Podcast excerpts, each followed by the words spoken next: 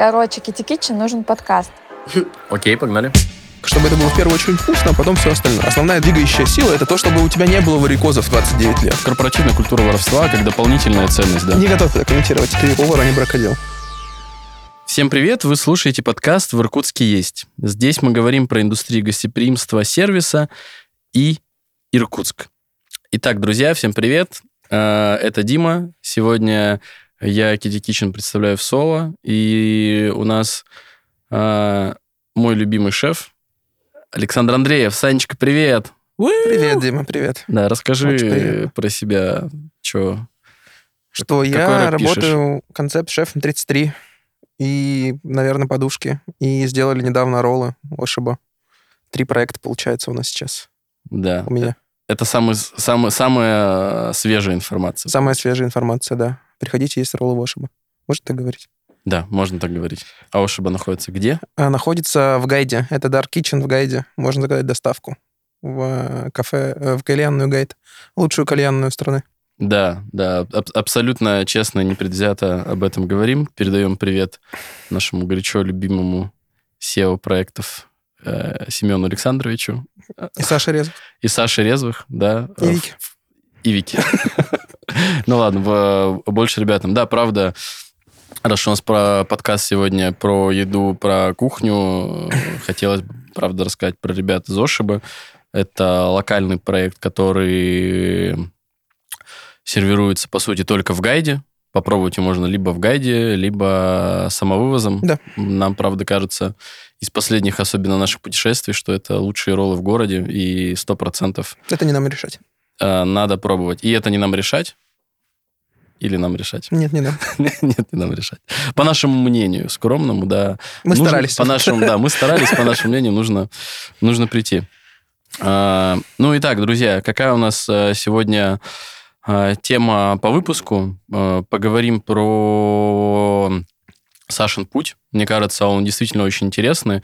Актуальная проблема, точнее, ак- актуальная история для города – это развитие э, шефов, увеличение насмотренности, своих скиллов, своих навыков, скажем так. Поговорим про то, э, что такое вообще профессия повар, э, взгляд с разных сторон на нее.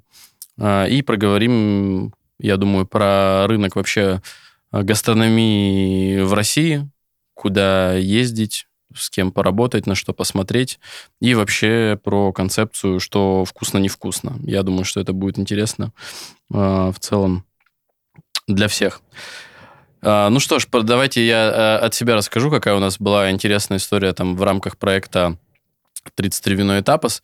Дело в том, что когда мы открывались в 8 марта 2018 года, а, Саша был в первой команде. Бро, рас- э, можешь рассказать вот просто про весь свой путь, начиная, наверное, с Молчанова? а Историческая справка. на Историческая, спра- да, историческая справка. А я тебе задам вопрос такой, минуту-минуту. Сейчас- Сейчас, пару Мне нравится выражение лица Дарины, которая сейчас сидит за кадром. Да, хоть бы, хоть бы ничего лишнего. Вот. Поэтому, да, Сань, расскажи вот эту историческую справочку, а мы в не- от нее пойдем и будем делать какие-то врезочки. Историческую справку с 33 или вообще... Начиная с, я Молчанова, наверное, С вот так Молчанова? вот. Точнее, знаешь даже как? Вот ты говоришь, что работал в Шашлыкове, после Шашлыкова был Молчанов, и вот так вот, вот так вот прямо.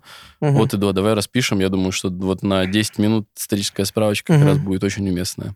Вообще, на самом деле, э, я не супер часто рассказываю. Начинал я работать поваром в Петербурге, когда я туда переезжал в первый раз. И я работал в совсем другой сфере. Мне захотелось попробовать работать на кухне. И я пошел к знакомой женщине-шефу э, на кухню просто помощником повара. Сказал, мне интересно, у меня сейчас есть работа, я могу там какой-то парт-тайм посвятить тому, чтобы э, работать на кухне. Вот, собственно, я у нее работал какое-то время, и в это же время услышал о том, что э, ресторан Кококо переоткрывается на новом месте. Раньше он был самый первый Коко на Некрасово в подвале. А он тогда переезжал в свою вторую реинкарнацию в отель, э, тогда еще W. Сейчас это уже отель Софитель, по-моему, если он остался. А, извини, ты в Кока-Кола работал первый свой переезд? Да. До 33, Я там получается? стажировался, я там пробовал работать, когда у меня не было никакого опыта, я туда приехал. До 33. Да, я туда пришел, сказал, что вот я ничего не умею, могу ли я попробовать.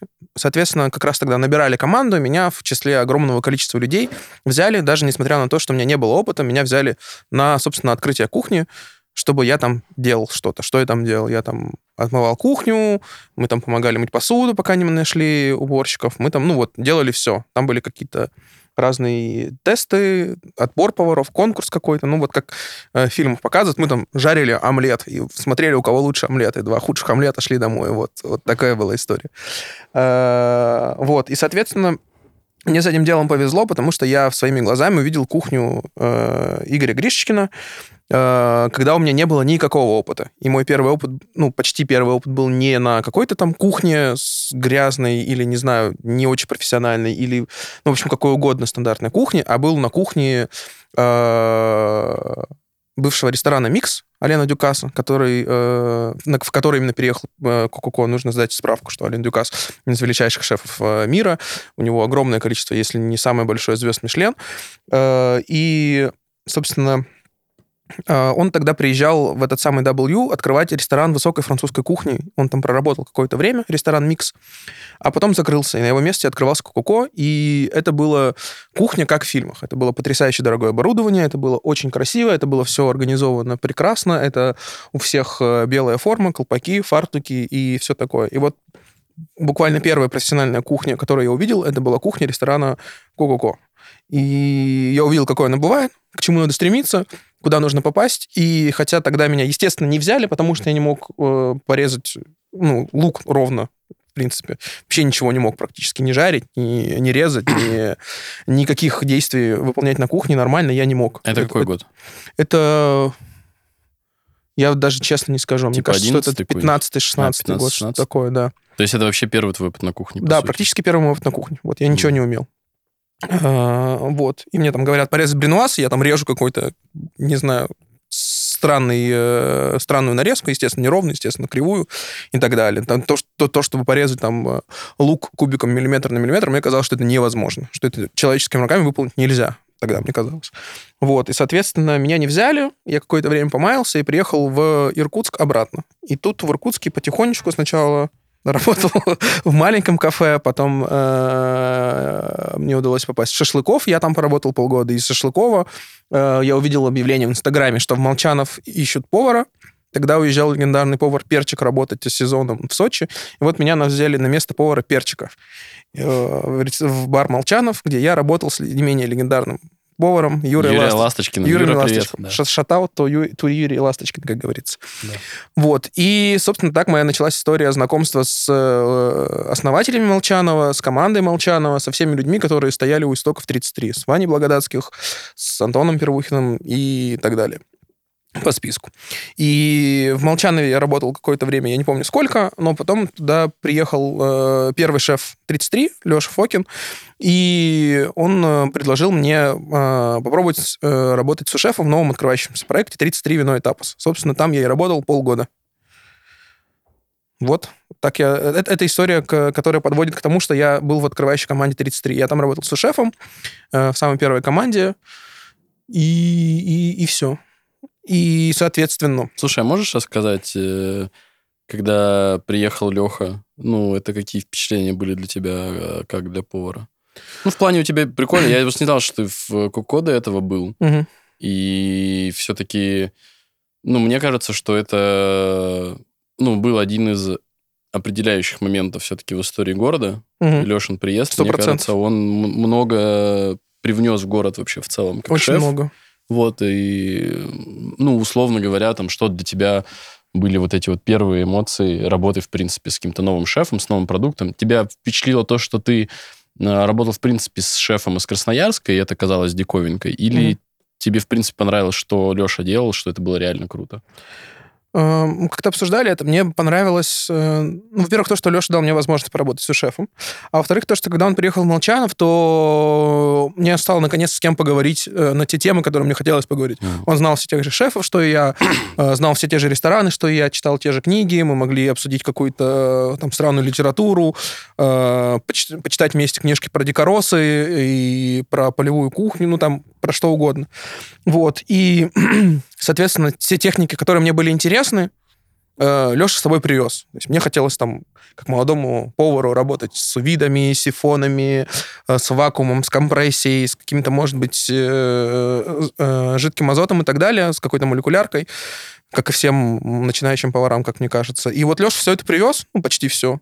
То есть там были какие-то необычные сочетания, какие-то новые техники, какие-то техники, которые мне были интересны, мы смогли их наконец попробовать, и это было большое поле для эксперимента. Когда 33 открывался, там было очень много бюджета на проработки, на запуск, на все это такое, и можно было, ну, в общем, достаточно свободно э, что-то пробовать по заданию Леши, по инструкции Леши и так далее. В общем, это было очень интересно с точки зрения того, что э, приехал человек, который э, понимает в кухне больше, чем я, и... А для меня, ну, как бы, не то, что казалось, а...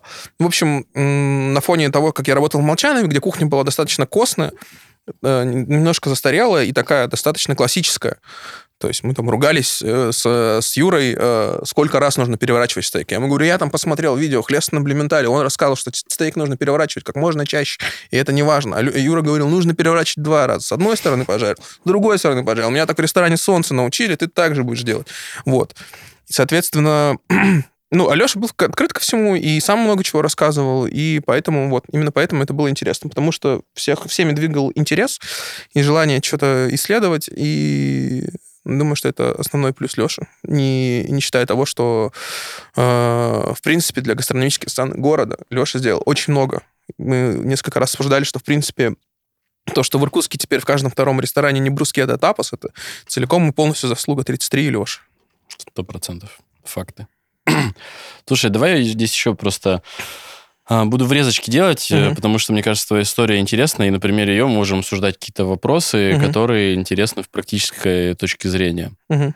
Ну вот, э, с чем, допустим, я тоже столкнулся рабо- в работе, я с тобой тоже этим делился, когда а, ты сталкиваешься с тем, что в принципе, сотрудники на кухне могут говорить, ну, типа, что я там не видел. Или Мгм. мы готовим какое-то новое блюдо. Кухня же вообще, по сути, в целом циклична, да, Мгм. в своих смыслах. То есть мы постоянно возвращаемся к тем Мгм. вещам, которые были придуманы, просто там, допустим, с новыми техниками, либо с э, переплетением кухонь.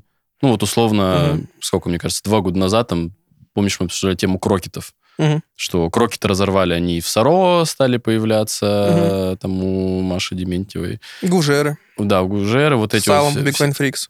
Да, да, да. И я помню, к нам э, вот приезжал э, как раз-таки Саша с Борей с Animals и приготовили прику- крутейшие крокеты. И там э, Дэн такой, типа, ну, мы, блин, это делали, типа, 7 лет назад, знаешь, Да, да, сто процентов есть такая история. Вот такая история, да. И м, есть просто правильный момент, что как будто бы ребята не понимают разницу там, в крокетах 7 лет назад и с тем, что это готовится сейчас. И вот я почему историю у тебя про Леш спросил, а, не казалось ли тебе, что все то, что готовится, а, это уже было? Ну, сейчас в целом для, в кухнях, наверное, всех сувид более чем привычная история, да, Мгм. то есть какие, какие у нас еще технологии могут присутствовать, да, там э, ферментация там в том или ином виде, Мгм. она, ну, не везде, но так Вообще или иначе везде. она тоже присутствует. Мгм. Вот, и насколько, ну, поварам нужно правильно смотреть контекст, скажем так. Потому что для многих кажется, что там, ну, мы делаем какой-то тартар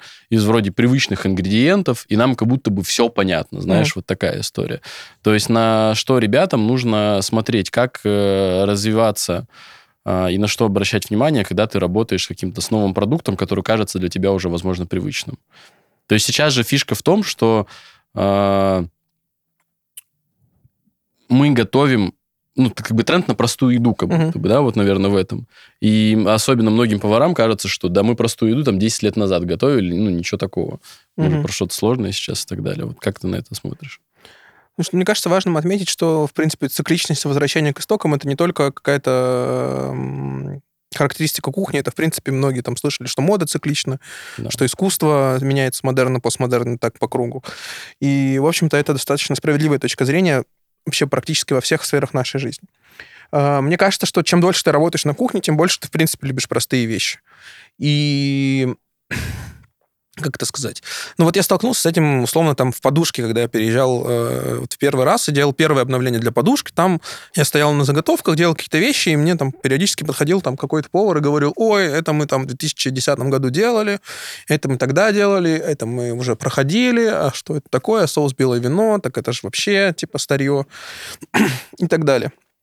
Э, Мне кажется, что это просто ну, какая-то доля снобизма и желание я не знаю, ну, показать, что ты что-то знаешь, да, ну, часто это от какого-то такого, может, неуверенность в себе или еще что-то, что ты такой, а, ну да, ну да, при- привез Леша там из Animals, э, Леша, Саш, Саша, Саш. Саша из Animals э, крокеты, да, я уже крокеты делал. Ну, то есть, э, мне кажется, что важно А там они были еще с салом из тайменя. Да, да, да. М, Важно э, впитывать все, что происходит. И не блокироваться вот этим вот, э, как сказать, приемом, что я это уже видел, а по- подумать, что там сделали по-другому, почему это круто и так далее. То есть быть открытым ко всему, быть губкой, впитывать, что происходит и что ты видишь и так далее. Почему это сделано так, почему это сделано так, какие там есть нюансы, какая, условно, функция всего блюда. То есть не стесняться подходить и спрашивать. Не закрываться в том плане, что, блин, да, я это уже видел, что там интересно. Ну ладно, ну пожарю крокет, положу слайс сала. Мгм. Вот. А спросить, почему так, почему это произошло, и ну, Ну Да, там постараться... еще ва- важная тема, просто тонкая-то, я просто ворву, чтобы мы понимали контекст. То есть э, в крокете важно вот сам рис, который внутри, вот как... Оранчини ты имеешь Да, ра- ой, ара- прости, да, не крокет, Мгм. а ранчини, да, прошу Мгм. прощения.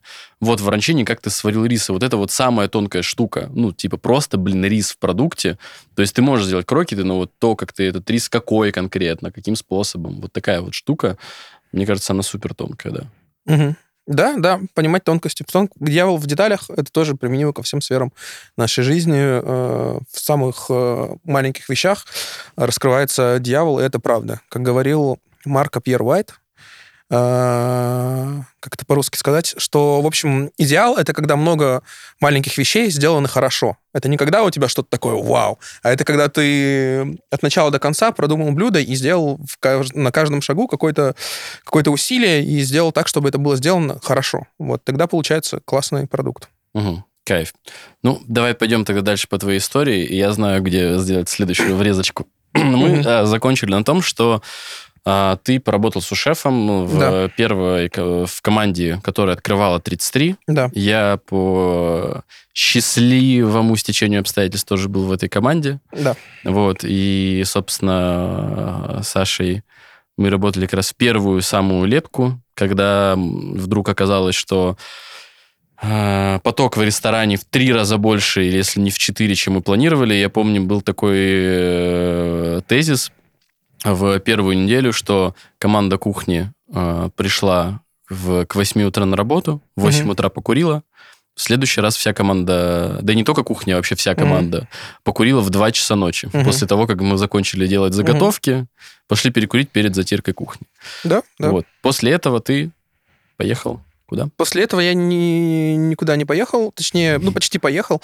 Мне казалось, э, вот, что... В общем, я хотел вернуться в Кукуко с новыми знаниями все такое. И мне казалось, что важный маркер, если я смогу сделать какое-то небольшое самостоятельное меню сам. И я в городе... э, был небольшой бар, и сейчас, наверное, есть. Я там сделал небольшое меню, все всем Где, понравилось. где? В Петербурге? Или- Нет, здесь, Здесь, в Иркутске, да. И, и я подумал, что я как бы закрыл эту локацию, ну, условно, Иркутск, как, как э, специалист, как повар. И могу ехать как повар дальше, э, пробовать снова в э, Кукуко. А как тебя пригласили? Тебя пригласили или ты сам? Куда? Вы- ну, вот ты говоришь, сделал меню в небольшом... Не, я нашел там, там какое-то объявление, там были какие-то предложения. Типа, Требуется шеф. Да, да, да, и да. ты да. такой, всем привет, я вот сушеф Да, да, из да. 33. Да, да, да, да, да, могу да. Вот сделать я так, вам. так и сделал, да. Мгм. Условно говоря, я там взял какие-то, ну, сильно меньше деньги, чем обычно брали тогда шефы, хотя я не, не проводил исследования. Но, тем не менее, вот, я сделал какую-то там работу, мне казалось, что получилось хорошо. А ты, можно сейчас, это просто к э, подводке, а ты делал меню из, э, ну, грубо говоря, на основе тех блюд, которые были в пуле твоего опыта? Нет. Ну, как-то такая. Или ты попытался что-то с нуля сделать? Нет, конечно. Э, Мы обсудили с владельцем... Я понял, на что я намекаю. Да-да-да-да. Нет, эм, как и сейчас, как и тогда, мне казалось, что брать блюда, с которые, э, которые не твои, в общем, просто из ресторана, как будто бы не очень круто. Ну как, ты же их не взял, ты же типа... Да, просто переработал, ну что... Да, ну, да, короче, озарение. в, люб- в любом случае это, это, это говно. Ну, Это, это не, это не круто. Э, Мне так кажется. Э, Естественно, мож, ну, не можно, а нужно и заимствовать техники, э, вкусы, сочетания, какие-то интересные ингредиенты, продукты, заготовки, соуса и так далее, но нельзя собирать тоже блюдо на тарелке. Вот это самое главное. Нельзя повторять э, подачи 100%. Важно повторять техники. Э, И стараться их совершенствовать, улучшать, подумать, что там было, может быть, что может добавить, убавить и так далее.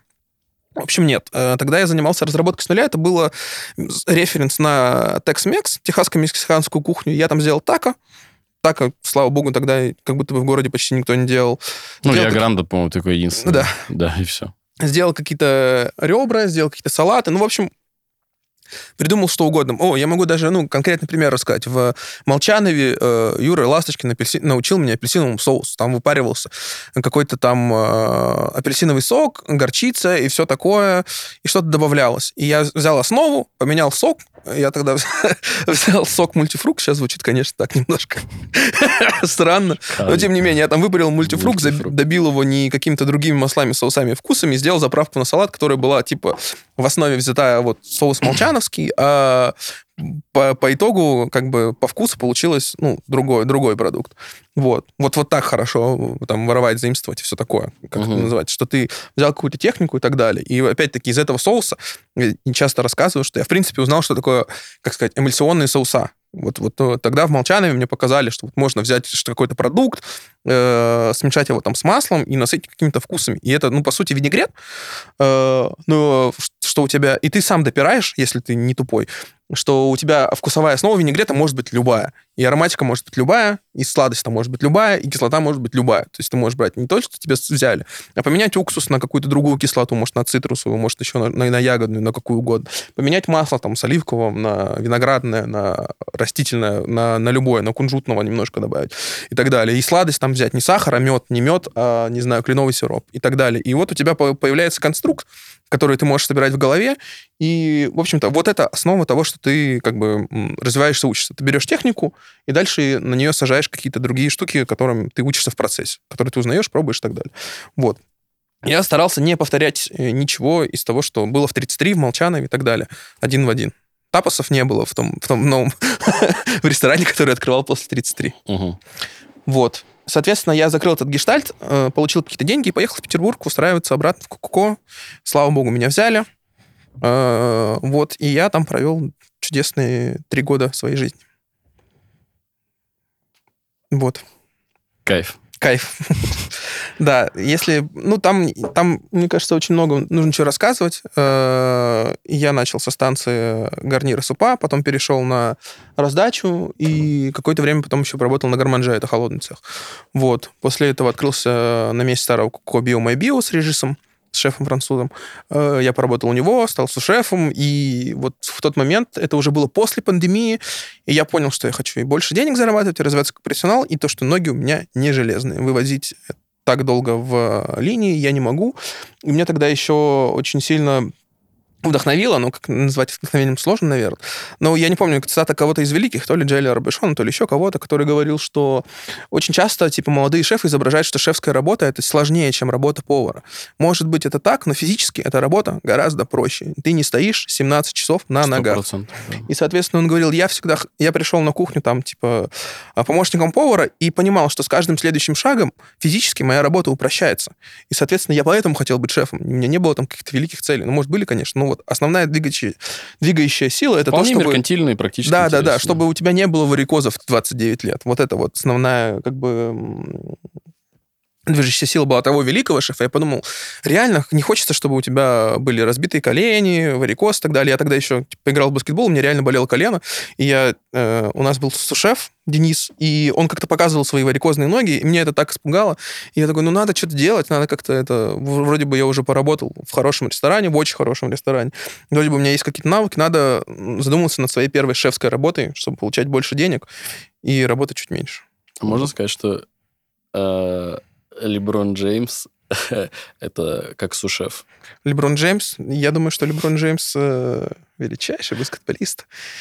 Ну, не, Да, я имею в виду, что у Джордан или баскетболистов тоже же влетают там коленные чашечки, у Да. них микротрещины. Ну, кстати, Леброн Джеймс стопах. нас учит тому, что он очень сильно заботится и вкладывает огромные деньги из таких, что он заработал, не, не спускает на развлечения, как Айверсон, да. допустим, а вкладывает свое тело. И это его главный инструмент, который ему там почти в 40 Видел, лет у него пальцы такие. Да-да-да, помогает ему в Раздвинуты. 40 лет бегать э, хорошо и так далее. Я думаю, что вот этот там урок заботы о своем теле тоже очень важен. Да, согласен, сто процентов. А, давай, а, дав- давай дальше. Ты как раз-таки рассказывал про то, что ты понял, что тебе нужно попробовать себя именно в работе шефа Да. из своих меркантильных интересов, и твой Да. опыт случился первый... Первый Ну шефский не- опыт. ну, не первый, но такой уже после Иркутска. Первый серьезный шефский опыт, где я пришел... Не, не, это был не стартап, а я пришел и был шефом ресторана год. Это был ресторан «Скала» в республике Карелия, э, очень удаленное место. Я туда пошел во многом потому, что там предлагали некоторую свободу действий, и у них был очень хороший, как сказать, референс. Э, Владелец хотел, он говорил, я хочу лучший ресторан в Карелии. М, я хочу сделать типа, крутой ресторан, мне нужны крутые ребята, давайте сделаем. Вот. И они долго не могли найти шефа, вышли на меня, я позвал своего А друга. каким образом вышли? А? У нас, да, у нас работал Муслим, наш бухгалтер Кукуко, и он посоветовал меня и сказал, вот, а, и с помощью рекомендации того тогда а, шефа... подожди, а почему? Ну, то есть ты же просто сушефом, да, был, по-моему? Я был сушефом. Ну, ну, Ну как вот. бы я как, как, э, зарекомендовал себя как хороший специалист. У меня все было схвачено, все было хорошо, все всегда было классно. Но вот это тоже момент. Ты же с- ты круто стоишь на линии, Мгм. круто там отдаешь, у Мгм. тебя там все отлично, но э, нет уже твоего кейса как креатора, как, Как создателя. Ну, для То этого есть есть- почему Муслим решил, что ты в целом... Ну, это скорее не Муслим решил, это вот Муслим спросил, и потом с помощью рекомендации шефа кухни тогда, Bio, Никиты. э, То есть тебя шеф, по сути, сказал, да. что Са- Саша шарит, он может Да, да, да, создавать. да, да, да. Да, да, да. Ну, просто э, основные качества, качества хорошего работника, как мне кажется, не считая там, да, креативности, а ответственность, эм, умение что-то сращивать, исполнительность и так далее, они, в общем-то, переходят из одной, из одной твоей ипостаси в другую. Если ты был как бы ответственным, нормальным линейным поваром, скорее всего, ты будешь нормальным бригадиром. Был нормальным бригадиром, станешь хорошим сушефом. Был хорошим сушефом, ну, не факт, что ты станешь хорошим шефом, но, по крайней мере, это хороший базис для того, чтобы Ну, а начать. без него можно стать хорошим шефом? Без базиса чего? Сушефства? Или вообще, в принципе? Ну, то есть ты говоришь база, база, ну, то есть, условно говоря, а, есть некоторые шефы, которые даже что-то около придумывают, ну, например, в линейке, там, не знаю, забыл заготовку, э, заготовку сделать, либо сделаю ее не классно, то есть, ну, там вот такие вот У штуки. Кати Алехина звезду Мишлен получила, не, не имея никакого опыта на кухне, если кто-то помнит легендарный ресторан Biology в Москве. В смысле, не имею опыта на кухне. Ну, в смысле, она не имела опыта на кухне и открыла свой ресторан. Типа она пришла, училась как-то там чуть-чуть. Ну, В это... самом ресторане... Ты про Star вот это вот? Нет, они получили Star, и они получили звезду Мишлен. Серьезно. Серьезно. Шок. Я, я да, вы можете посмотреть на, на ресторан Biology. Не, я знаю было- про Biology, Ну но я вот. не знал просто про бэкграунд ее. Да, да, можете посмотреть, как выглядит вот э, ресторан, который А он шеф жив открыл. еще до сих пор? Э, без... я, я понятия не имею, честно. Не... Большого ресторана э, интереса этот ресторан, короче, у меня не вызывал ни тогда, Да, ни там в сейчас. целом вопросы гиду, конечно, имеются. Гиду никаких вопросов. Меня вот шеф-режист научил, что, Саша, не обсуждаем э, решение гида Мишлен. Спрашивают, говоришь, интересно. Да, отлично. Отлично, да. Вот. А, Что еще? Какой был вопрос? А, ну, ты Как хотел... оно можно ли быть шефом без фундамента работы в линии? Ну, то есть э, можно, э, это, наверное. это основа э, в целом креатива. Ну, то есть, ну, я, я имею в виду, что... Как тебе правильно сформулировать-то, что ты должен быть... Ну, как мне кажется, у тебя подход был к работе, что если ты стоишь в линии, либо ты стоишь как бригадир, то это должна быть бескомпромиссная история. Да. Ну вот, то есть а, много примеров, когда люди идут на эти компромиссы и вырастают как бы, ну там, Условно говоря, знаешь, как есть мем такой, мне кажется, в Иркутске. Мгм. Я э, стажировался в, в White Rabbit. Знаешь, типа, и все. И есть вот это- Ну, понял, да, про не, эту не- историю? не что- готов это комментировать. Хорошо. Эм, С, с точки зрения... Ну, у меня был такой подход. Потому что я, ну, на- по своему опыту скажу, что рано или поздно, когда ты становишься шефом, и, или там концепт-шефом, или бренд-шефом и так далее, ты все равно расслабляешься. И если ты как бы расслабился на этапе того, что ты повар, ну, как бы плохие новости. Скорее всего, когда ты станешь шефом, ты там долго не Ну, продержишься. просто для меня маркер был всегда в развитии, что ты должен на той позиции, на которой есть, быть бес- бескомпромиссно круто делать свою работу, Мгм. и только после этого ты можешь ну, Мгм. браться за что-то другое. То есть, ну, Мгм. без этого, ну, не, не получается какой-то даже просто уверенности как будто Мгм. бы в себе. Ну, вот мне сложно, но я, наверное, человек еще сам по себе такой. Ну, Мне Что, кажется, ну, что у меня- возможно, для кого-то это просто может да, быть что у меня по-другому. абсолютно то же самое, что у тебя очень сильный синдром самозванца всегда, и ты должен, ну, как бы самому себе объяснять, что ты что-то делаешь круто, прежде чем браться что-то, за что-то новое. Ну Вот. да, да. Ну, во-первых, в той атмосфере, в которой я работал, и в 33, и в потом какое био, все равно как будто бы у тебя не было вариантов работать как-то менее, ком- ну, как с какими-то компромиссами. С тебя Мгм. спросят, типа, вот ну, в ту же секунду вообще. Э, И поэтому, во-первых, тебя атмосфера толкает к тому, чтобы ты работал бескомпромиссно, и, ну, и нас- твой собственный настрой, да, то, как ты это воспринимаешь. Ну, мне казалось, что это важно, чтобы я мог делать работу в линии идеально, ко мне не было вопросов, и чтобы я мог работать, э, собственно, с шефом идеально, и ко мне не было вопросов.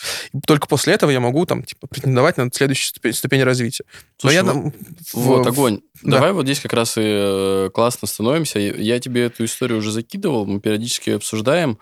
Ну, грубо говоря, э, можно много взглядов на кухню, но вот если мы представим такой один взгляд на то, что, ну, вообще, в принципе, э, портфель должности повара, да, в целом. Вот, ну, давай, да- давай начнем с такого закидона. Вот условно средний повар в России Мгм.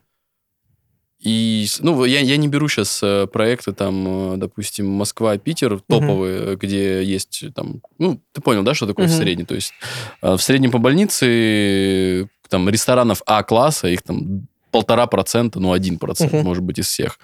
Вот, и мы берем там условно среднего повара из России и среднего повара из э, Европы.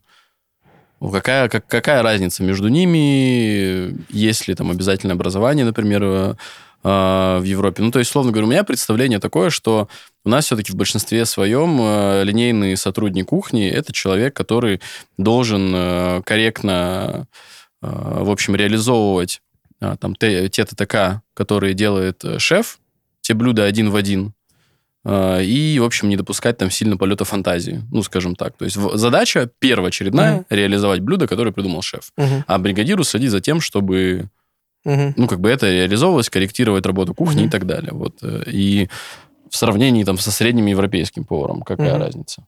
Или, или вообще есть ли она? Честно скажу, во-первых, мне кажется, нельзя обобщать. А во-вторых, э, не знаю, какие средние европейские повара. Я такого, как сказать, э, человеческого вида, как среднеевропейский повар в своей жизни не встречал. Э, Я могу сказать историю про то, что я когда читал какую-то книжку Энтони, Бур- Энтони Бурдена, тоже известный шеф, многие его знают, э, он там все время ласково отзывался о своих коллегах «мои мексиканцы». И я не мог понять, что за мексиканцы, что за прикол. «Мои мексиканцы, мои мексиканцы», там, типа, я уже не могу так сильно стоять с моими мексиканцами, типа, не могу так же быстро работать, как они. И потом оказалось, что, ну, что мексиканские трудовые иммигранты из Мексики в Америке. Мгм. И работу, всю ту же самую, что работу, которую там у нас в Москве выполняют э, гости из ближнего зарубежья, там тоже есть вот точно такой же паттерн. Это мексиканцы, это еще какие-то, то есть это трудовые мигранты, которые часто Мгм. работают неофициально. И поэтому там, ну, с той- с этой точки зрения, мне кажется, там в Америке, по крайней мере, все то же самое, что и в России. Есть, конечно, там большие крутые официальные рестораны, которые платят белую зарплату и так далее. Ну, вот там с Eleven Madison был тот же скандал, что они там до сих пор платят минимальную, они обещали там перейти на 20 долларов в час. До сих пор платят 16 долларов в час, когда там в Макдональдсе платят там 17 долларов в час, условно. Что Такая проблема есть. Сейчас у меня много знакомых, которые работают э, за рубежом, и там, допустим, у меня э, друг в Португалии сейчас работает, и, ну, то есть у него там работают никакие не европейские повара, а там работают э, бразильцы, какие-то вот, вот такие ребята, то есть тоже гости, которые приехали из э, не самых развитых стран, грубо говоря. И поэтому я думаю, что там все то же самое, что у нас. Нет, я имею в виду, я еще подведу тогда, к чему я веду. Понятное Мгм. дело, что кадровый голод, ну, так называемый, да, Мгм. вот это вот понятие, оно в целом присуще. А Я имею в виду взгляд на то, что нужно стремиться на кухне к тому, чтобы у тебя была, ну, там, а, команда профессионалов осознанных. Ну, то есть, условно говоря, есть же Да. какая, есть, есть некая база, Как говорил Егор Никонов, ты повар, а не бракодел. ну вот, да. Или есть- не оператор кар- Ну, то есть есть э, некоторая база, то есть, понятное дело, там есть институт Полюбакюза, да, сейчас он есть у нас в Красноярске, есть, нек- э, ну, не то чтобы масса, но есть ряд образовательных учреждений, в том числе Европы, э, либо не обязательно, ну, непонятно, что не для всех эта история. Вообще ни разу не для всех. Абсолютно. То есть но большинство, мне кажется, шеф все-таки по- получают э, свои знания в том проекте, в котором они работают. Да. Вот, а не в э, каких-то специальных образовательных учреждениях. И, ну, вот есть некоторых шефов э, тейк про то, что у повара должна быть база. То есть, грубо говоря, он должен понимать там а, некоторый ряд базовых техник, э, базовые соуса, базовые бульоны, Мгм. там, то есть базовые гарниры, да, какие-то. То есть, Мгм. условно, мы берем э, рис, его можно варить разными способами, есть несколько видов, их там по-разному можно использовать. Ну, как ты и сказал, то есть мы берем там, условно рецепт, его можно Мгм. по-разному преобразовывать. Или, ну, то есть, принципе, твой путь, который ты озвучил, он как раз-таки в этом и состоит. То есть ты до сих пор постоянно ищешь новое, постоянно смотришь там на английском, э, YouTube, Instagram, где шефы что-то готовят, приготавливают, и так, ну, набиваешь свою базу. То есть э, справедливо ли сказать, что многие на кухне э, то, что они готовят, они не до конца осознают просто, что они готовят. Я вот это имею. И нужно ли повару об- нужно. осознавать то, что он делает? Не нужно. Мне кажется, не нужно. Мне казалось всегда, что моя работа как шефа — это сделать так, чтобы блюдо мог приготовить любой человек. Понятно, это приятно, когда у человека есть базовые знания, э, понимание, как, как нужно работать и так далее. Но этого, ну, как бы вообще тебе никто не гарантирует, что кто-то должен понимать, как готовится тот или иной соус или, или, или что-то такое. Но это там реальность, в которой мы живем часто.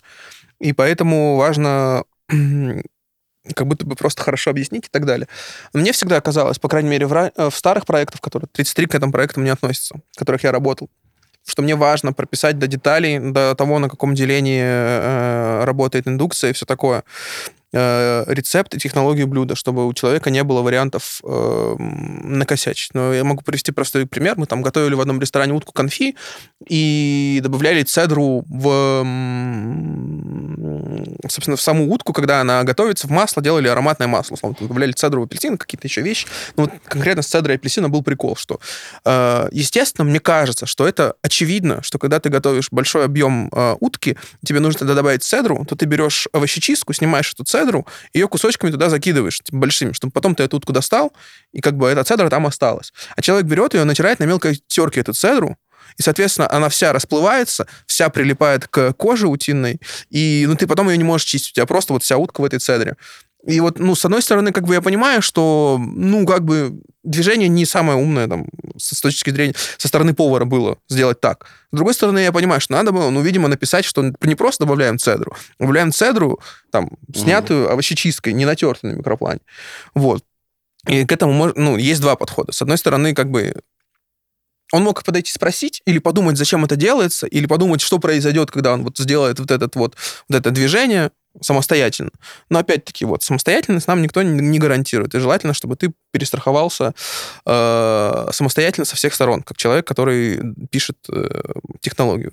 Вот. В 33 у нас немножко не так, потому что в 33 у нас устоявшаяся команда, люди, которые много чего умеют, и мы работаем там чуть с более сложной кухней, на которую нужно как бы реагировать в процессе. Потому что когда, даже когда ты варишь условный там жу, то они бывают разные. Овощи у тебя сегодня сладкие, завтра не сладкие.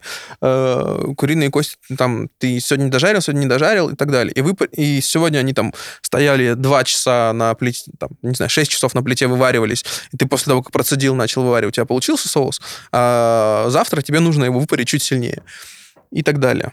Поэтому у, у ребят 33 как раз, есть как раз-таки та самая возможность э, что-то, э, как сказать, не, не импровизировать, но доводить до вкуса. Ну вот, я про эту историю хотел сказать, про доводить до вкуса, в том смысле, что эм, ты можешь взять повара на консал, который приедет тебе сделать меню, и все это делается быстро, э, в ограниченном количестве времени. Многое, в то, кстати, зависит от команды, насколько она подготовленная, Мгм. и как много ты будешь тратить время на какие-то базовые вещи. Мгм.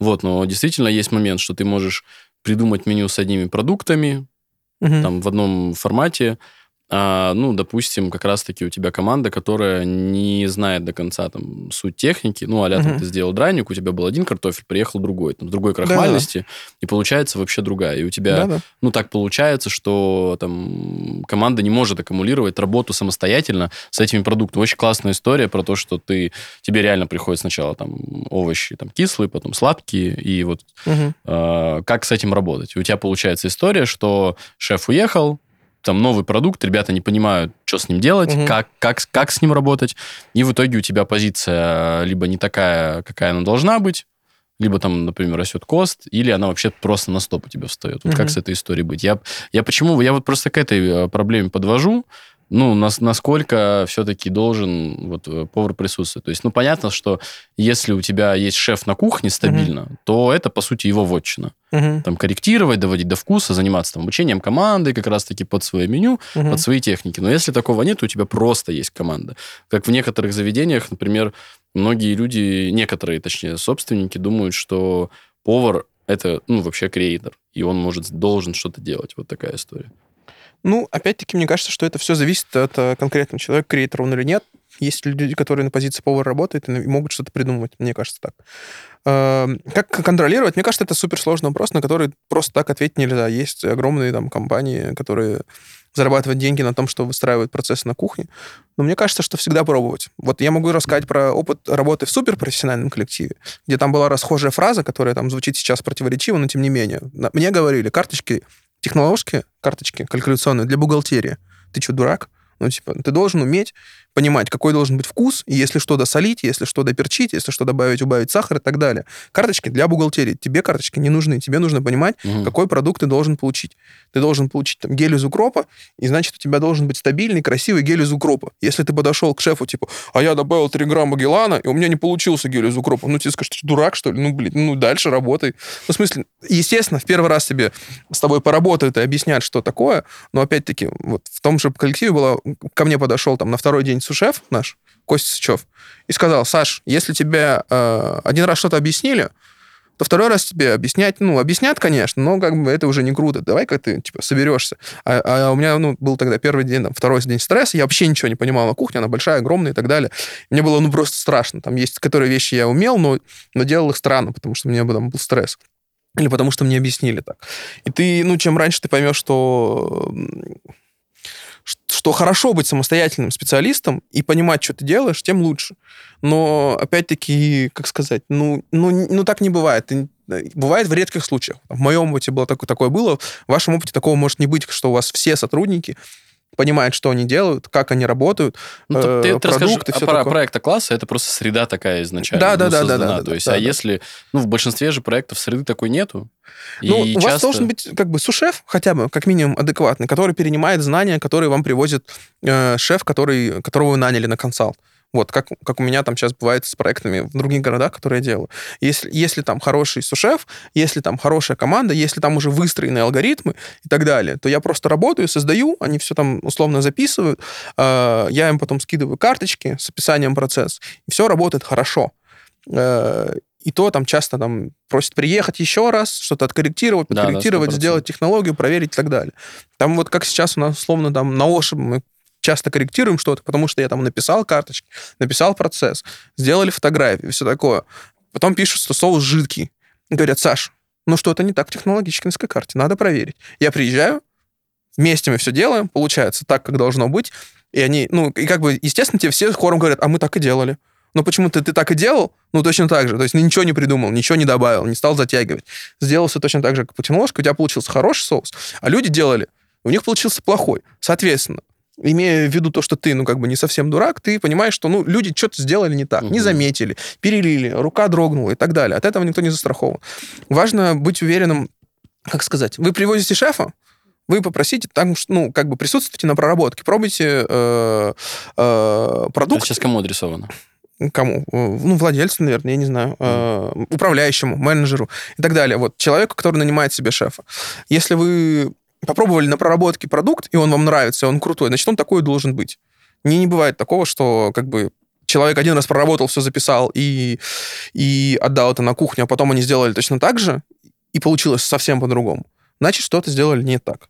Вот. Если там у вас, э, я не знаю, пьющий сушеф, и, и э, на кухне все там второй день, то, скорее всего, ну, все будет не так. Во-первых, как будто бы хочется что, что посоветовать в этом плане? Чтобы у вас была как минимум работающая команда. Наверное, просто вот э, простой тейк, что если у вас команда работает плохо, с точки зрения того, что они... Ну, мы же про весь да, говорим, да, да, что у вас проект. команда работает плохо, наверное, не надо никого приглашать. Наверное, нужно сначала поработать со своей командой.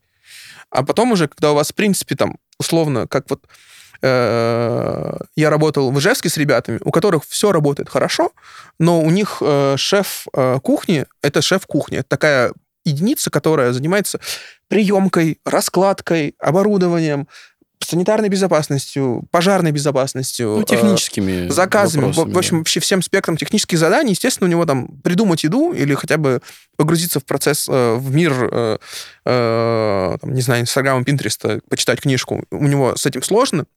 Или это просто костные чуваки, которые там, Мгм. ну, часто там бывает, что люди, я пришел работать шефом, я хочу вот сидеть на кухне в кабинете, там, делать свои дела. Вот я там про это, вашу гастрономию не очень понимаю. Вот. И там меня приглашают, и мы делаем все вместе еду, и они, у них уже все схвачено, они понимают, какие у них продукты и так далее. Вот это как будто бы идеальный вариант. А если бы я приезжал э, условно, ну, там были такие опыты, к сожалению, на кухню, в которой э, и так все плохо, то, естественно, и, и даже если ты вот в это болото кинешь там какой-то, не знаю, красивое что-то, какую-то красивую посуду, то она там сразу же утонет. И вот смысл, наверное, в том, Ну, то есть можно сказать, что болоте у что-то. тебя есть два, две истории. Либо у тебя есть стабильно шеф на проекте, который закрывает вопросы, несет ответственность комплексно за то, что Мгм, появляется у гостя э, на столе, либо за, бар- э, либо за баркой. мгм. И вторая история это то, что тебе, ну, по сути, нужно инвестировать так или иначе, ну, все-таки в бригадира, который является ответственным за вкус. Ну, Ну, это сложная ну, тема. ну, я ну. не знаю, что значит инвестировать. Мне кажется, что... Ну, Ну, вот не, я имею в виду, что у тебя все равно должен быть э, развивать, э, как сказать, есть всегда ответственное лицо. Мгм. И нужно, ну, развивать тогда вот эти профессиональные качества. Ну, то есть, условно говоря, а если тебе приезжает шеф, сделает меню, Мгм. то, условно говоря, было бы круто учитывать то, что, ну, как правило, там даже по моему опыту, сушеф не может сразу впитать все. Ну, то есть полностью осознать там, те технологии, которые э, шеф дает. И прикольно, ну, как правило, шеф возвращается через две недели, либо через месяц после Мгм. запуска меню. Но и круто было бы, например, это сушефу поехать в проект, откуда приехал сам шеф. И там поработать чуть более плотнее, допустим, и тоже на эту историю заложить. Если наверное, такая да. возможность присутствует. Ну, опять-таки, вот все хорошие сотрудники и профессионалы своего дела, которые, которые были, они как бы, ну, как бы сами себя мотивировали. Было стыдно работать плохо. И все. Вот, вот есть люди, которым не стыдно почему-то работать плохо, и ты, как бы что с ними не сделай, ну, как бы это не поменяется. Ну и, А- наверное, еще момент, да, что ты, ты правильно сказал, что у тебя либо в общем команда профессиональная, Мгм, тут вопрос да. корпоративной культуры, что дело не только в кухне, но Мгм. дело еще и в зале, Сто какие процентов. ценности там у управляющей компании, там у менеджеров в зале, и э, команда, которая работает в зале, она тоже должна иметь определенные компетенции, чтобы, как ты правильно сказал, присутствовать на проработке и фиксировать для себя, что есть, ну, эталон, условно Мгм. говоря. В этом и суть команды, что мы все ответственны за то, что появляется у гостях на столах. Если ты берешь блюдо с раздачи и пропускаешь Мгм. некоторые не- ну, недоработки, то это уже Мгм. твоя ответственность там, в, том, в том или ином виде, по сути. Ну да, да. Вот. Ну и плюс, э, если у тебя правильные корпоративные ценности и слаженность работы, наверное, это же ну, друг друга мотивирует. Ты правильно сказал, когда ты работаешь в А-командах, Мгм, то и ну, в а, ресторанах А-класса, это, в этом и есть суть в том, что они в топе. мгм. Потому что это вопрос к подходу в работе, в принципе. Он новый, и к этому можно стремиться. Ну, наверное, можно резюмировать так в командах, что верно ли сказать, что не нужно требовать там, с каждого повара каких-то суперзнаний, саморазвития и так далее, но очень круто создавать среду, в которой это поощряется и в которой можно э, в чем-то развиваться. Я думаю, да. Я думаю, важно, чтобы у ваших сотрудников были все инструменты для того, чтобы делать работу хорошо. Да, сто процентов. И в эту историю э, вкладываться. А скажи, пожалуйста, был какой был у тебя плохой опыт, э, ну вот как раз-таки коммуникации с командой, там, с управляющей компанией, например, с той же самой? Когда вы что-то делаете вместе, но, например, э, у вас есть какой-то конфликт, там, например, условно, с залом. Было ли что-то такое? С залом? Ну да, в зал часто еще управляющий, как правило, э, вне, иногда бывает так, что управляющий может ассоциироваться в том числе с залом. Слушай, да нет, но мне, мне в основном очень сильно везло на управляющих именно команды зала. Такого, чтобы там были какие-то конфликты, я могу ну, вспомнить, наверное. Ну, там, когда в Шашлыкове там, в 16-17 году работал, там были какие-то сложности. Ну, там, там кто-то с кем-то дружил, а кто-то с кем-то воевал. Но это, мне кажется, ну, такое везде бывает. И, ну, ну, ты Периодически между... ты попадаешь, да, ногами в детский сад, и такое происходит. В основном, как будто бы у меня все были команды очень хорошие, очень крутые, управляющие были у меня просто волшебные. Э, э, и такие, чтобы там были какие-то жесткие конфликты, такого не было. Когда я работал в Москве, там, допустим, это, это было вопрос, ну, интенсивности, то, что часто тебе управляющий ставит задачу, там, условно, что тебе там через час нужно сделать какой-то неимоверный запрос работы, ну, запрос работы. Ну, ты берешь и делаешь, как бы, у тебя других вариантов mm-hmm. нет. Ты можешь, естественно, там поругаться и сказать, что какого черта, и а почему опять так, а почему опять не так. Но ты понимаешь, что так или иначе у тебя через э, какое-то время должен быть продукт, потому что придет там, не знаю, толпа людей, и мы с этого заработаем полмиллиона. Угу. А, ну, давай тогда сейчас э, чуть укороченные вопросы. А, если ты молодой, заряженный парень, который хочет развиваться, то что делать? С чего начать? Развиваться. Ну вот, а что, что, что значит развиваться? Какие конкретные инструменты? То есть, если ты, как правило, тебе нравится готовить, но ты вообще не понимаешь сферу, да, знаешь, грубо говоря, не знаешь про классных э, шефов, какую литературу почитать, какие видео посмотреть. Ну, то есть все, ты... ты не знаю, вот мне кажется, просто... первый, первый совет, который можно дать человеку, которому нравится готовить, и он думает об этом, готовьте дома. Найдите себе работу, выберите себе хобби, готовьте дома. Если так не получается и хочется почувствовать какой-то огонь настоящей кухни, ну, вам нужно... Э, мы говорим про начинающего повара, простите, человека, который хочет войти в среду или который уже работает? Да и про тот и тот вариант. Ага, найдите лучший ресторан в вашем городе. Просто найдите лучший ресторан в вашем городе, в котором, в котором вы можете работать. Там зайдите, я не знаю, на Яндекс, еще куда-то, поспрашивайте взрослых людей, в ArtWeet, TripAdvisor э, и все Ни в коем случае. Да, на, на, на как это, Foursquare назывался этот да, умерший проект. Э, в общем, найдите лучший ресторан в вашем городе, придите и попроситесь на, на, на работу. Скажите, я буду ну, там, работать бесплатно месяц, два, три. Я понимаю, что сейчас в наших условиях работать бесплатно, как будто бы это вообще какая-то странная история. Но тем не менее, я там кост стажировался там, два месяца абсолютно бесплатно. Ну, Никто бесплатно, если тебе просто не хватает скиллов э, работать там э, наравне да, с да, командой. Да, да, да. Вас не берут, просите бесплатно. Ну, типа, иди, кто... идти, идти там, где люди профессиональные тебя, ты имеешь Да, да. Естественно, нужно быть в среде, которая, которая как бы лучше тебя. Вот. И приходите в лучший ресторан вашего города, работаете там, изучаете все.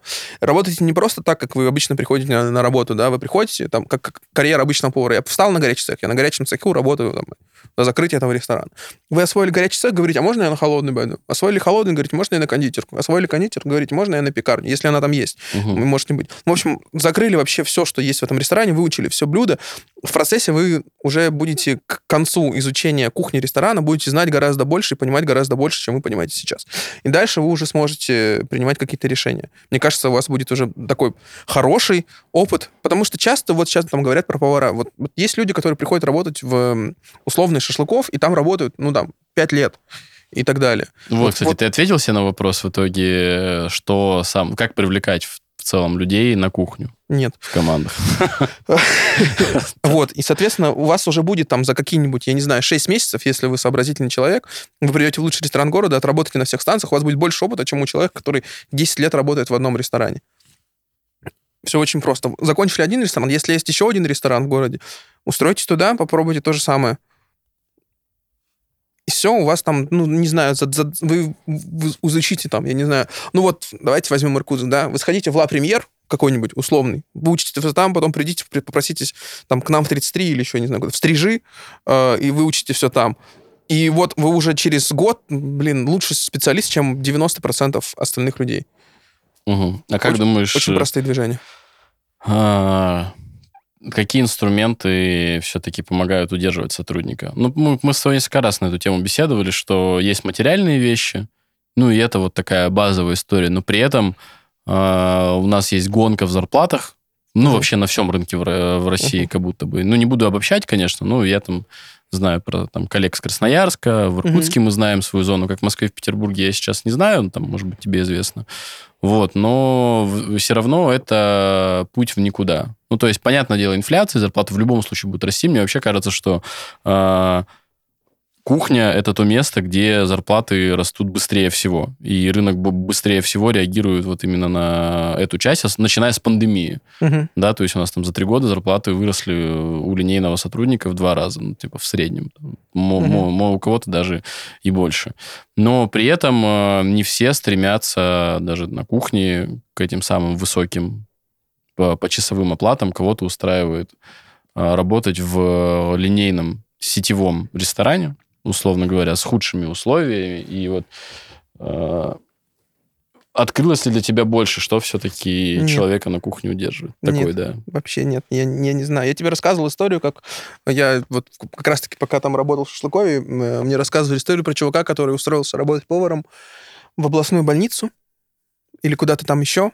Ну, в какое-то государственное учреждение. Говорит, я вот могу продукты сумками выносить. Официальная зарплата у меня, типа, там, 12 тысяч, но я могу каждый день приносить себе сумку домой продуктов. Для него это мотивация. Ему кайфово, он очень рад, что туда попал, и не соберет, уходить. Типа, корпоративная культура воровства как Да, да. дополнительная как ценность. дополнительная да? ценность э, сотрудников.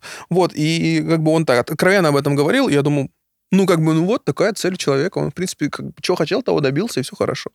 Для кого-то важны деньги, для кого-то важны знания, для кого-то еще что-то важно. Я не знаю. Мне кажется, что именно поэтому, да, сейчас вот вы там в Kit Kitchen говорите о том, как важно иметь э, сервис-тренера или HR или что-то такого, потому что, мне кажется, нужно разбирать э, мотивацию каждого конкретного человека, если вы хотите так работать. И если у вас не AAA проект, в который люди там стоят в очередь, э, чтобы там работать, а таких, скажу по секрету, практически нет не- в России точно. А, И вот работать с людьми, спрашивать, что им хочется. Вот там, не знаю, я могу говорить про 33, да, я разговариваю с ребятами, там, у нас есть шеф Дениса, он говорит о том, что, блин, до 33 просто, ну, мне уже там почти как дома. Если мне там какая-то сложная ситуация, мне всегда там помогут деньгами, какими-то связями, чем-то еще, позаботиться о том, чтобы у меня все было хорошо. Вот, вот. И он чувствует эту отдачу, и, соответственно, никуда уходить не собирается. Кому-то важно, вот как у меня там сейчас на Вошима работают э, прекрасные люди, которые говорят, ставка у меня будет с 250, как мы договорились, или 240 все-таки. 240 я ухожу, 250 будем работать. Ну вот, есть такие люди. Вот он за, за 10 рублей будет стоять, кусаться и выяснять, и, ну, и спрашивать, потому что это реально важно. И я понимаю, что это абсолютно реально важно для человека, и это, ну, как бы, и, и на это не нужно никаких делать скидок, да, мы не смотрим на людей, которые гонятся за 10 рублей э, в час больше, там, как-то свысока, это, ну, просто реальная мотивация, он, ему нужно, там, не знаю, закрывать долги, еще что-то, копить на свой дом и так далее. Вот, есть люди, которые хотят изучать что-то новое, но вот, правда, вот эта вот курсировка по ресторанам, да, в молодом возрасте, это, ну, есть, есть такие люди, и они, правда, приходят и уходят и так далее, там, переписывают, не переписывают технологички, ну, в общем, как-то двигаются. Вот. Мне кажется, мотивации сотни, и нужно э, в каждом сотруднике раскрывать его собственную и с ней работать. Мне кажется, на- у Насти как раз-таки очень хороший а, тейк. Под- под- под- подобрал тебе это слово. Мгм. Вот, как э, многие мне подбирают слово «рефлексирую истории». Мгм. А, про то, что корп- э, кадровый голод создан искусственно. Ну Мгм. и смысл этого изречения в том, что... Очень спорное утверждение. А? Очень спорное утверждение, конечно. Ну, а мы не говорим, что мы все, что мы говорим, за, за- за истину. Да, здесь тоже важный момент, почему мы еще делаем подкасты. Нам хочется общаться с людьми из сферы и подсвечивать то, что нету готовых рецептов на проблемы, которые у нас есть. То есть мне нравится фраза, что правда зависит от точки зрения, и мы на один и тот же тезис, либо на эту же вещь можем под разным углом посмотреть и, и подвести вполне себе весомые аргументы к той или иной точке зрения. Мгм. То есть мир многогранный, и никакого идеального способа не бывает. И у Насти смысл фразы тот, ж- э, такой, что э, нужно просто работать. То Мгм. есть э, корпоративная культура, в целом HR, сфера рекрутинг, это, ну, действительно ежедневный труд. И вот очень Мгм. круто ты рассказал про то, что не быва- люди все разные. Люди индивидуальные, люди личности, у них Мгм. есть, они, они комплексные.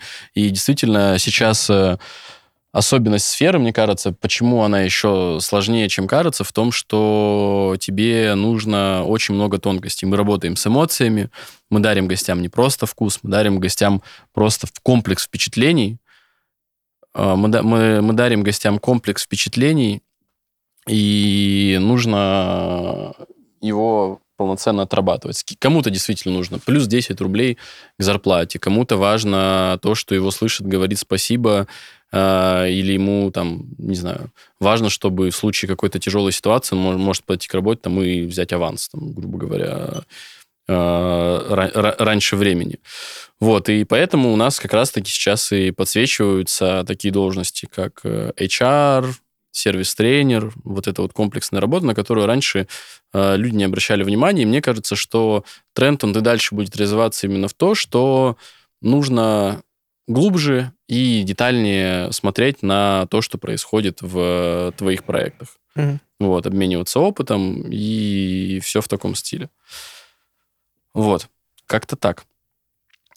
Ну, мы, в принципе, уже подходим к э, нашим финальным э, словам под конец, но у меня есть еще, э, думаю, пара вопросов. Э, Первый, э, почему ты здесь? почему ты в Иркутске?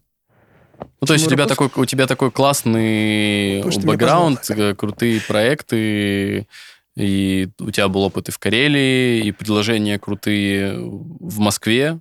Мгм. Я помню, ты рассказывал, да, в принципе, тебе дорога везде открыты, Мгм. и во многих местах и денег будут платить э, вполне себе больше. Мгм. Вот, расскажи, почему ты все-таки в Иркутске сейчас находишься? А, Потому что я очень люблю этот город. Потому что у меня всегда, я сколько, не знаю, с самого начала, кто меня знает, рассказывал, что я обязательно поеду в Москву, в Питер, научусь там, приеду и буду работать в Иркутске. У меня всегда был такой взгляд. Единственное, что у меня он был подкреплен тем, что я когда-нибудь открою в, в, в Иркутске на Байкале проект, э, который попадет в топ-50, получит звезду Мишлен и все такое, чтобы улучшать свой регион. Мне казалось, что Ты, такая ты точка... прям про 50 лучших ресторанов мира? Да, имеешь да? Да, что про собак это 50. Нет, туда мы точно не попадем. Туда мы дорога Даже закрыта. близко, да. Э, Вот. э, Соответственно, мне всегда казалось, что это было такой больш- большой моей мечтой. Вот. После того, как э, это стало невозможным, мне захотелось приехать э, в Иркутск, во-первых, потому что ты меня пригласил, потому что я соскучился по этому городу, мне хотелось провести время и с семьей, и я реально какой-то чувствовал уже усталость от, от э, такого длительного отсутствия из дома. То есть я все время работал очень интенсивно, приезжал раз в год зимой.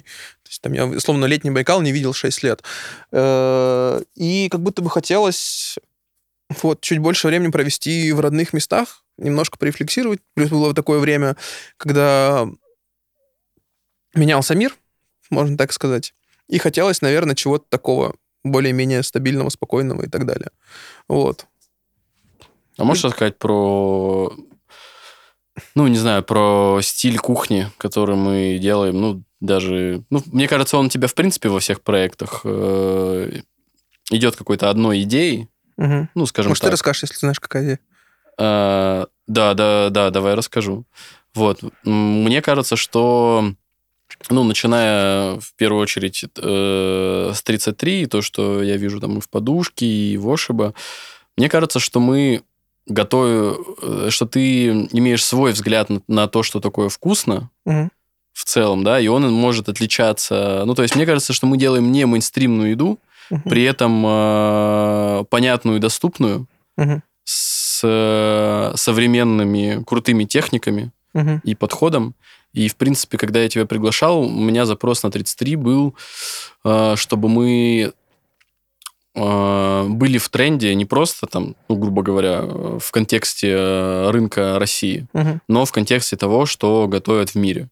Мгм. И, в принципе, для Иркутска это, как мне кажется, очень хорошая возможность прийти и попробовать именно кухню такую у нас. Если мы говорим... Ну, то есть в 33 у нас, э, скажем так, э, свой пласт того, Мгм. что мы готовим. Мы готовим все, что мы любим. Да, Мгм. на- на- напомню так, у нас мы можем и на бочках тако развернуть на винном фестивале, Мгм. и бургер сделать, и а, не знаю, да, какую-нибудь крутую сложную гастрономию там, в виде ферментированного чего-нибудь, Мгм. да. А в подушке мы делаем, ты делаешь какую-то классную современную мейнстримную еду, скажем Мгм. так, которая, э, в принципе, не везде появляется. И мне очень нравится вот этот стилек, потому что в этой простоте э, можно увидеть э, и сложность, и глубину, и вот в этой простоте вкусов проглядывается много-много всего. Мгм. Вот мне кажется так. Насколько Очень это... лестное описание. Ну, я не очень люблю говорить о том, что, что я делаю, и вам не кажется, что это вот то же самое, что Соша, когда нам говорили, что у нас, типа, лучшие роллы. Мне абсолютно откровенно кажется, что это не, не, не мне решать, насколько крутая у меня кухня. Я как бы изо всех сил стараюсь, чтобы было хорошо. А, Мне кажется, что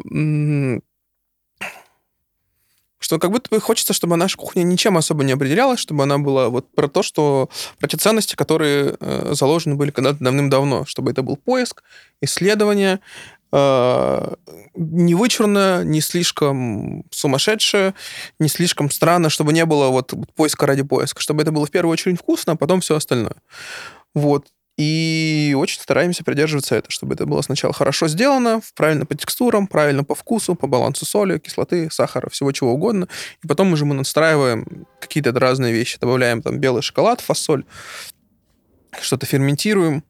Ну да, мы на самом деле, Или мне кажется, такое. классно сработались, и там, если резюмировать конкретно там наш подход к работе, он не про то, что мы делаем лучшую еду, там, потому что у всех разные вкусы, это Мгм. нормально, формулировка лучшая, она вообще в целом странная, Мгм. про чтобы это я так в рекламной интеграции решил озвучить. Вот, и действительно, все не для, э, не, не, не для всех там, то, что нам нравится, но, тем не менее, за что я люблю наш проект, про то, что мы имеем свои миссии, имеем свои ценности, транслируем это и в работе в команде, и в работе с продуктом, и в работе с гостями, и вообще совсем-совсем. Ну, то, чем мы стараемся поменять мир, это вот то, что мы просто делимся частичкой себя и просто рассказываем его другим людям, показываем, как мы. Мы сто процентов не люди, которые знают, как идеально, мы сто процентов не лучшие, мы просто пытаемся жить, транслировать то, как мы видим этот мир. И если вам нравится, то нам очень приятно. Это, пожалуй, э, лучшая обратная связь и какой-то энергетический обмен. Поэтому приходите, пробовать Реально. классную еду. Ходите по заведениям в Иркутске. Вот. И в завершении подкаста э, хочется всю историю резюмировать. Мы, про- мы проговорили про твой путь, э, сделали некоторые остановочки, которые, мне кажется, очень э, хорошо были разобраны, пришли к выводу, что нету золотых рецептов э, к подходе к работе с командой в кухне. Это все очень индивидуально, зависит от э, того, что у вас за проект, что настроение, вообще, в принципе, какой у вас путь. И, в общем, все это такая очень кропотливая работа. Мне кажется, в твоей истории есть э, очень хорошие э, подсвеченные образы и пути для начинающих поваров и, в принципе, э, шефов, которые, возможно, будут э, слушать этот подкаст. Вот. Желаем всем в нашей индустрии большой удачи, большой любви, и чтобы все у вас получалось, проекты росли, гостей было больше, и все в таком стиле. Саш, спасибо тебе, дорогой друг. Спасибо вам. Приходите еще. Друзья, совсем э, забыл сказать такой маленький по скриптум. Э, предлагайте, пожалуйста, идеи для подкастов, про что бы вы хотели поговорить, послушать. Предлагайте гостей, которых бы вы хотели услышать в нашем подкасте. Делитесь подкастом, э, ставьте, ставьте лайки, репосты и все в этом духе. Спасибо вам большое. Можешь сказать просто пока? Пока. Пока.